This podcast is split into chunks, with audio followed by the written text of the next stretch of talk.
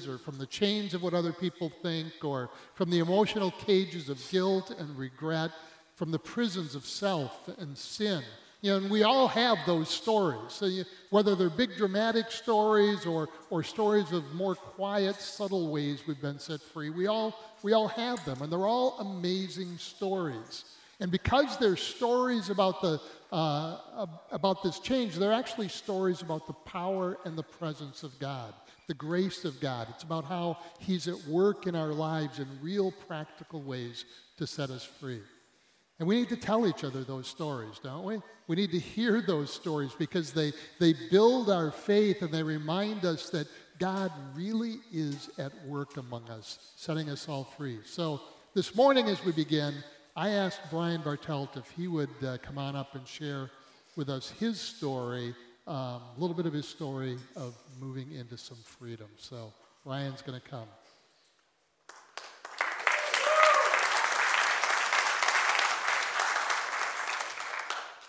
You want to hold this right up close to your mouth there. Yes. Thank you. Yeah. Uh, good morning. Uh, again, my name is Brian. Uh, some of you even know me as Bart. That's my nickname. Uh, what I'm going to talk about might make a few of you uncomfortable. It's not my intention at all. Let me start with a little background first. I, like many others, have lived through some rather large traumatic events going back as far as when I was even roughly four or five years old. About 30 years ago, I suffered from depression, anxiety, and panic attacks. Medication, and along with God's help, it subsided. But I continued with the medication as a preventive maintenance type of thing, just in case it tried to come back. Fast forward a handful of years, and I began to suffer from debilitating back pain. Forgive me, but my memory is a little hazy on this, uh, certain dates, but approximately 15, 16, 17 years ago, at least I think anyway, I was sent to a pain management clinic. I believe the first step they had was to get me on medication to control the pain. I was given a lot of pills called oxycodone or oxycontin. I was instructed to take several a day to ward off the pain, and the pharmaceutical industry invented term breakthrough pain. I left that pain management clinic for what I thought was a better clinic. I received several injections in my spine, which did help at the beginning, but eventually faded with time. The only solution was to increase the quantity and dosage of painkillers. As my body began to to- tolerance to the oxy, my being home mentally decreased. It, I did not have a problem with opiates. Then, along with what I was already taking, I was given fentanyl. But I was still 100% convinced that I was okay. I wasn't one of those people you know, a drug addict. A drug addict wouldn't still be married or have a job or any of the telltale signs. After all, a true addict wouldn't crush his pills and snort them for a better high. Okay, I did that too, but come on. It's not like all the time. Okay, so I'm extremely good at hiding it from my wife just how much I use. I'm just keeping her from wasting time worrying about me. I'm fine. The drugs kept coming to the point that the clinic gave me a couple things of Narcan. Narcan is what they give to a person that's overdosing. Why would I need that? I don't have a problem. I always heard about someone having an accidental overdose. That never made sense to me. How do you accidentally take too much? Earlier, I talked about the medication I'm on for anxiety and depression. Turns out that those do not mix with opiates. That is one way to accidentally overdose. Didn't matter anyway, I haven't overdosed, or even worse, died. Then one day, while meeting with a doctor prescribing the anxiety medication, he told me three times I was going to die. God spoke through this man in a way that I would have to hear the message You're going to die. He was done with me. One more prescription, and that would be it. He apparently has had several parent, patients die. He told me so. He said the next time I see him, I'd better be done with the opiates. The meds he prescribed and the opiates I was taking were going to kill me. At about the same time, I saw my so called better clinic on the local news where their doors chained shut. Some kind of scandal about money and uh, overprescribing, something. Uh oh, now what? I'm sinking. I'm not a drug addict, but I really need those drugs. What to do? Talk about conflicted. I went to my family doctor. I, I really like him. He speaks my language. He gets me, and I understand him. He sent me to a pain management clinic. I trust him, so I reluctantly went. I told them about half of my story, and they saw right through it. After all, it's what they do. I had to admit the obvious I have a problem. Now it's real. I'm one of those people. Please help me. I'm scared and lost.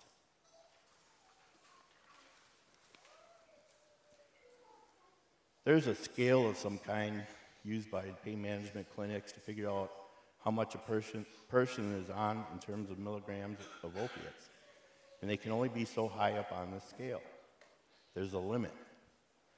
After cutting my prescription in half, I was still over medicated. They took mercy, mercy on me and helped me wean off of the opiates. After several months of coming down from such a high dosage, I was down to one pill the equivalent of a single Tylenol. One. It did nothing for me. There was no euphoria, no painkiller, nothing. It was the hardest of the pills to quit. Satan had fooled me, convinced me, robbed me. He robbed me of time spent, time with the ones I love the most. He was like a snake that snuck up behind me and bit. I never saw it coming. Still, he wouldn't let me give up that last pill. Then the Lord stepped in, and on July 21st last year, said, That's your last pill. It's over. Thank God. I was naive enough to think once you quit that it's over. It's not, it's just the beginning. The shame and guilt was indescribable. The devil ran around my brain like a freight train with all kinds of thoughts and suggestions about drugs. I received quite a bit of prayer for that, now I'm learning how to live. It's been difficult to say the least, but I met my wife again. It's been like falling in love all over again. We talk without the TV or any other distractions, just talk. One thing that changed my life on an epic scale was a docudrama on Hulu called Dopesick with Michael Keaton. I highly recommend it. Every part of that story was me in some way and help my wife understand what I was going through and help me to shine the light of the Lord on the darkness of addiction. For what it's worth, I don't believe addiction is just limited to drugs only. Many things in this world can be a struggle. My story is similar to most, but I know that I am so blessed. God was watching me closely. I didn't die like I should have. I didn't lose my wife, my job, or everything like many do. I've also learned that people suffering from drug abuse probably have suffered some, some kind of childhood drama like I did. It's not a requirement, but it's usually a factor. I also have an entirely different look, at, look up, outlook on those kinds of people. I am one. But the Lord is taking me to where I need to be. I realize how critical prayer played a role in my life. I received prayers even when I didn't know it. I still get prayer for continuous recovery. Saturday morning men's group has also had a huge impact on my life. Those men pray for me and I pray for them. I would like to thank every single one of you that has prayed for me. Thank you. I'm finally home again. Thank you all for listening and praying for me. Can I pray for you? Yeah.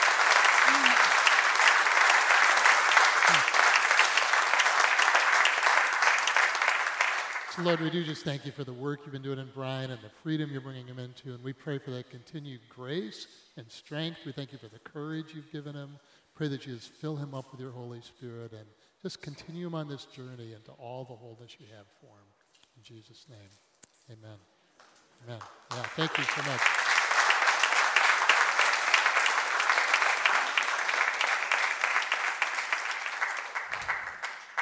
It's amazing, right?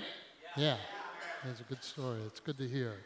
Well, last week we started our summer sermon series in which we're going through Paul's letter to the Galatians. And that's, it's a great book. It's packed with all sorts of rich theology. But Paul didn't write Galatians as a theology textbook. He wrote it as a letter to real people who were figuring out how to live, you know, real stories like this one. Uh, they're trying to live as followers of Jesus in the churches of what is now central Turkey, way back in the first century.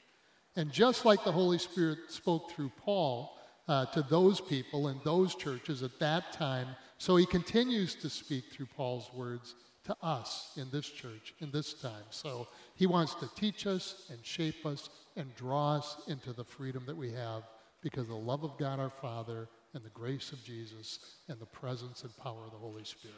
Amen? That's what he's doing. So let's pray see what he has to say. So, Lord, Again, thank you for your presence. Thank you for your word.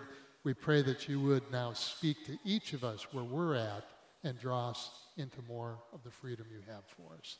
In Jesus' name, amen. So this is Galatians 1 11 to 14 as we start off here. It says, uh, For I would have you know, brothers, that the gospel that was preached by me is not man's gospel. For I did not receive it from any man, nor was I taught it, but I received it through a revelation of Jesus Christ. For you have heard of my former life in Judaism, how I persecuted the church of God violently and tried to destroy it. And I was advancing in Judaism beyond many of my own age uh, among my people. So extremely zealous was I for the traditions of my fathers. You know, the story of the Apostle Paul's life is a story of change, too. Paul was raised and educated as a Pharisee. He studied under Gamaliel, one of the, the leading Jewish teachers of his time. And, and Paul was like the, the star student, like he said, advancing in Judaism uh, ahead of many his own age. He was a brilliant thinker, he was a devoted worshiper of the God of Abraham. And Paul, or, or really it was Saul, he hadn't changed his name yet then, was also a man with a serious anger problem. When it says he was extremely zealous for the traditions of his fathers, that's not just saying he was really into those traditions. Saul was consumed with rage against the Christians that he saw as a threat to the Jewish way of life. In Acts 9, it tells us that he hunted down the Christians breathing threats and murder, is how it puts it. That's not being a healthy, God fearing Jew. That's an issue, right? That's a man filled with pride and arrogance and uncontrolled anger. But when Paul met Jesus on the road to Damascus, he was changed. Now, I don't think Paul's problem with anger went completely away all at once. In fact, if you read Acts, you'll see occasions when it flares up now and again. Uh, Paul wasn't made instantly perfect, but he was changed. Uh, the direction of his life changed. He, was, he no longer allowed anger to be what shaped his life. So here's my concern for us. In our desire to make sure that you understand that God loves you and accepts you just as you are, and, and He does, right? Is that a good thing? Yeah. And, and our desire to avoid any kind of legalism or performance based Christianity, our desire to set you free from that burden of shame that so many of us have grown up with, I, I wonder if perhaps sometimes we maybe have not emphasized enough that God really does call us to change, right? As we often have said in the past, I think God loves us just as we are. He just doesn't want us to stay the way we are, right? God calls us into a life of holiness. Holiness has two aspects to it. You know, most of the time with holiness, we think about what we need to stop doing. And while that's not popular in our culture today, that is a part of it. God wants us to be set free from the sins that enslave us, from our destructive habits, from all the ways that we get caught up in selfishness and greed and envy and lust and all of the rest. But holiness isn't just about what we don't do. Holiness is a way of living. It is what we do. You know, we get set free from one way of, of thinking, one way of living, from, uh, you know, from our sins and our fears and our bad habits, so that we can be free to live a different way. To be holy is to be full of the life of God. To be holy is to love the Lord our God with all our heart and all our mind and all our strength, and to love our neighbors as ourselves. And let that shape every part of our life.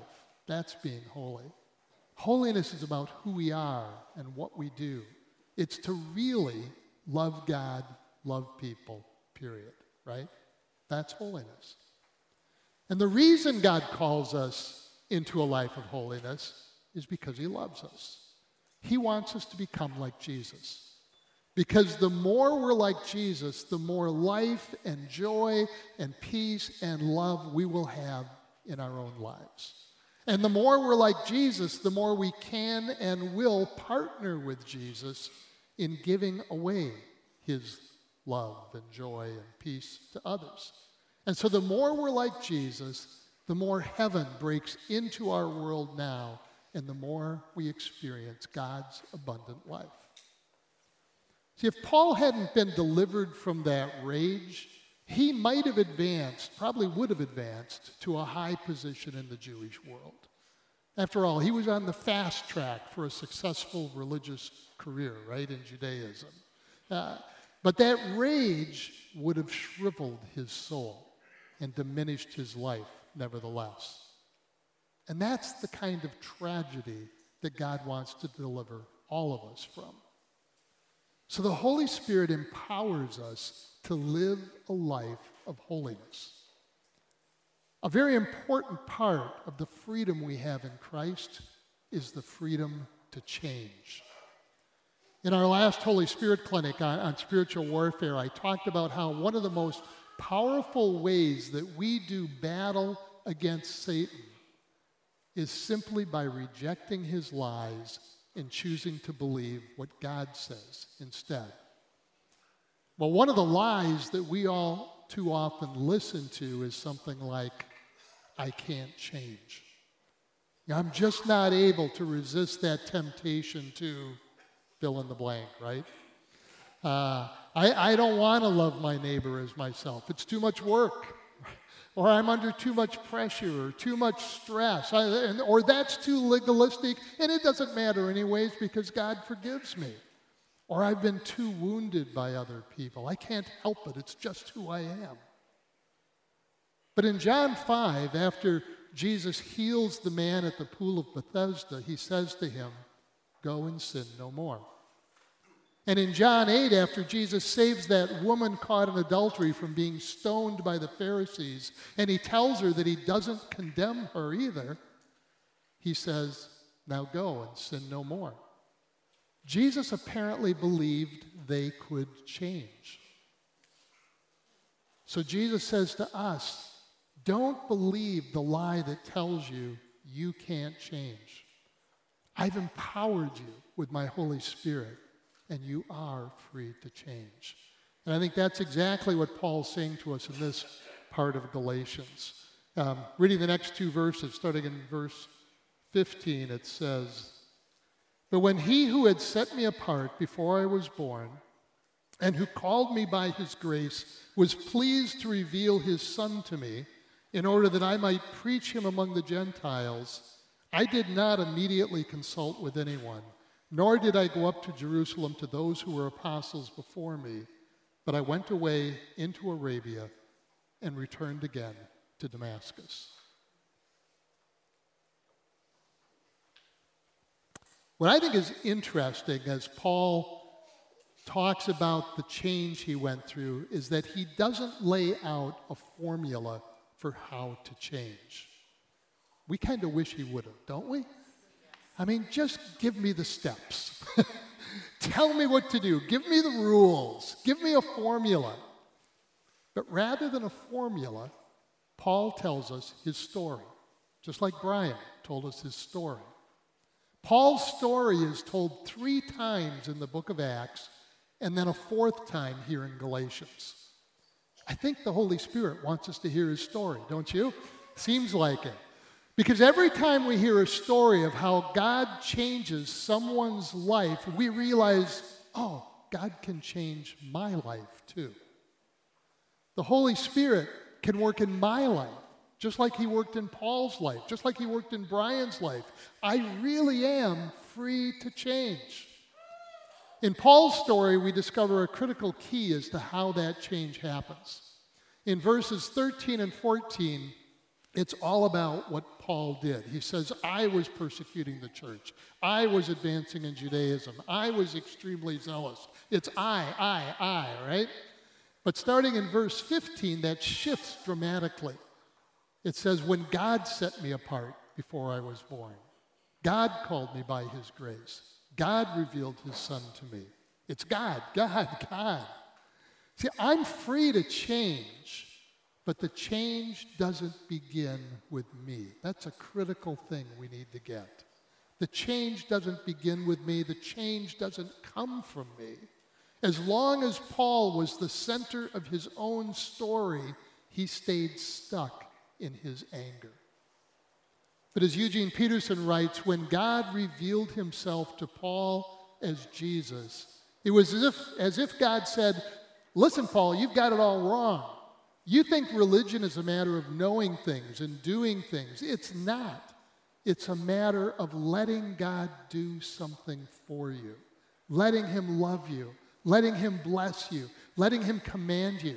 Now, it's not that you have no part to play, but your part is to look and believe, to pray and obey. See, we all have a story, just like Paul does.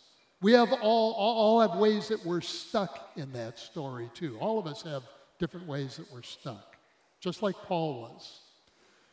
It might be anger or lust or fear or anxiety or sloth or greed or selfishness or jealousy or self loathing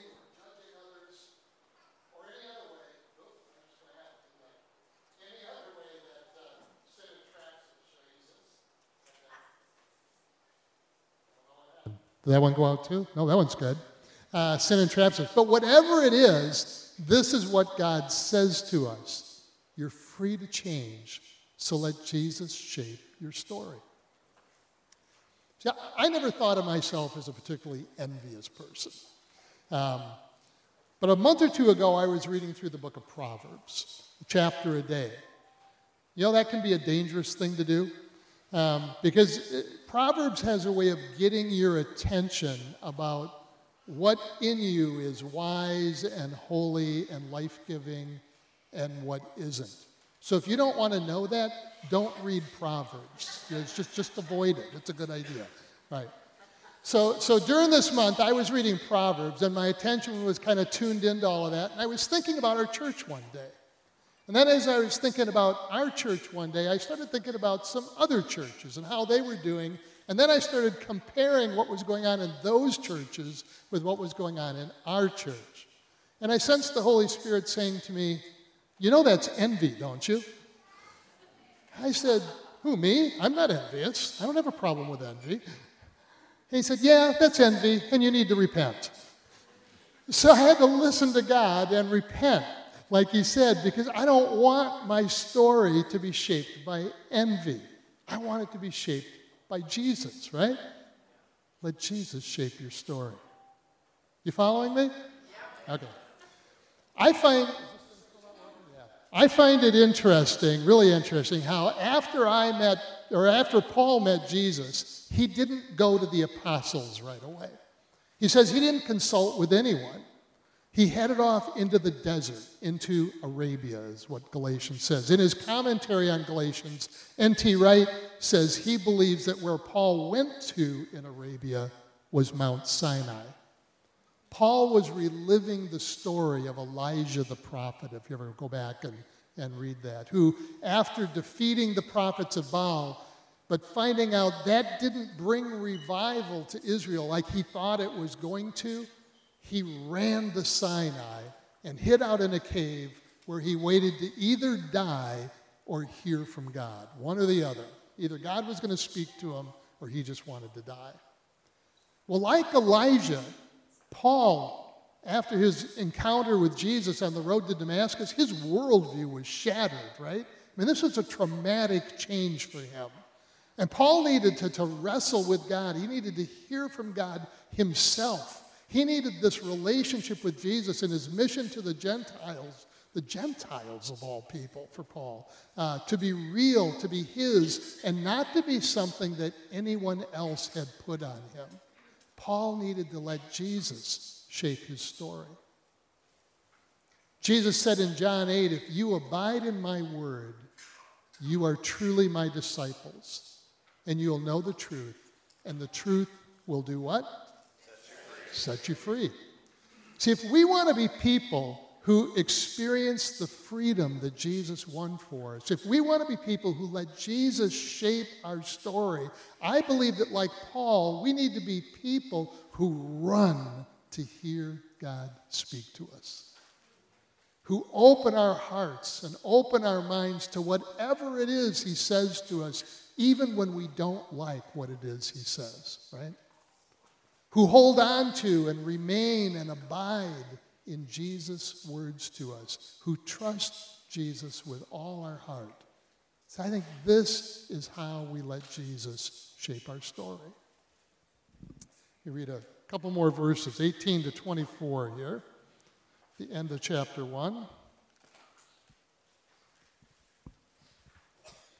This is why I use a headset. This is really awkward. Um, 18 to 24. It says, Then after three years, I went up to Jerusalem to visit Cephas, that's Peter, and, and remained with him 15 days.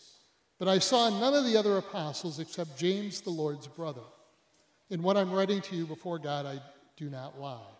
Then I went into the regions of Syria and Cilicia. I was still unknown in person to the churches of Judea that are in Christ. They only were hearing it said, he who used to persecute us is now preaching the faith he once tried to destroy. And they glorified God because of me. They glorified God because of me. Using this. To glorify God is to recognize that He really is good, right? He really is a good and loving and merciful God. And, and so it's to praise Him. To glorify God is to praise Him, to worship Him, to be grateful to Him, to serve Him, and to devote our whole life to serving Him. That's how we glorify God. Well, in the early fourth century, a persecution broke out against the Christians of Antioch. Uh, the believers there were attacked. They were driven from their homes. They were martyred. The people of Antioch, the non Christian people of Antioch, made it their goal to have no Christians left in the city. That's what they wanted to do. They wanted to eradicate them from the city of Antioch. But while this persecution was going on, shortly after it started, a severe famine struck the, struck the area. I mean, really bad famine. And then on top of that, a plague hit. It was anthrax. Anthrax hit that whole part of the, the world. I mean, it was absolutely horrible for everyone.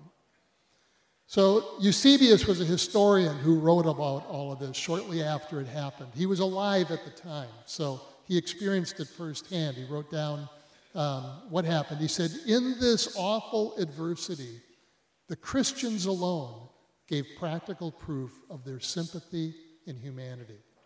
All day long, some of them tended to the dying and to their burial countless numbers with no one to care for them. Others gathered together from all parts of the city, a multitude of those withered from famine, and distributed bread to them all. So that their deeds were on everyone's lips. The Christians' deeds were on everyone's lip, and they glorified God because of the Christians. Isn't that cool? All these non Christians in Antioch glorified God because of the Christians. See, and I realize, I, I, as I'm reading this, I hope you realize these Christians were doing this for the people who were trying to kill them, right? For the people who were trying to drive them from their homes. And the pagans glorified God because of it. Wouldn't it be great to have the people of our day glorify God because of us Christians? I don't know that that's been the case lately, most of the time. But to have the people of our land here, the people of the world, glorify God because of us Christians. Well, I think Jesus wants to shape our lives. He wants to make us holy like He is. He wants uh, us to be people who love God, love others, period, and, and not love God, love others, period, not just the people who agree with us, who support what we believe. You know, maybe He wants us to love even especially those who don't agree with us, right? Who don't support what we believe. That's not easy. That doesn't come naturally. But I think that's what Jesus wants for me and for you and for this church. And I think that's a big part of what it means to become a people who are holy to the Lord. Amen? The good news is that because of Jesus, because of all that he's done for us, because the Father loves us, because the Holy Spirit is in us, we are free to change. We're free to get set free from whatever it is that keeps us stuck, and we're free to become those people who love God, love others, period. Amen. We're going to move into communion. I have to hang on to this. Um, so I could use four servers if you would want to come up and serve.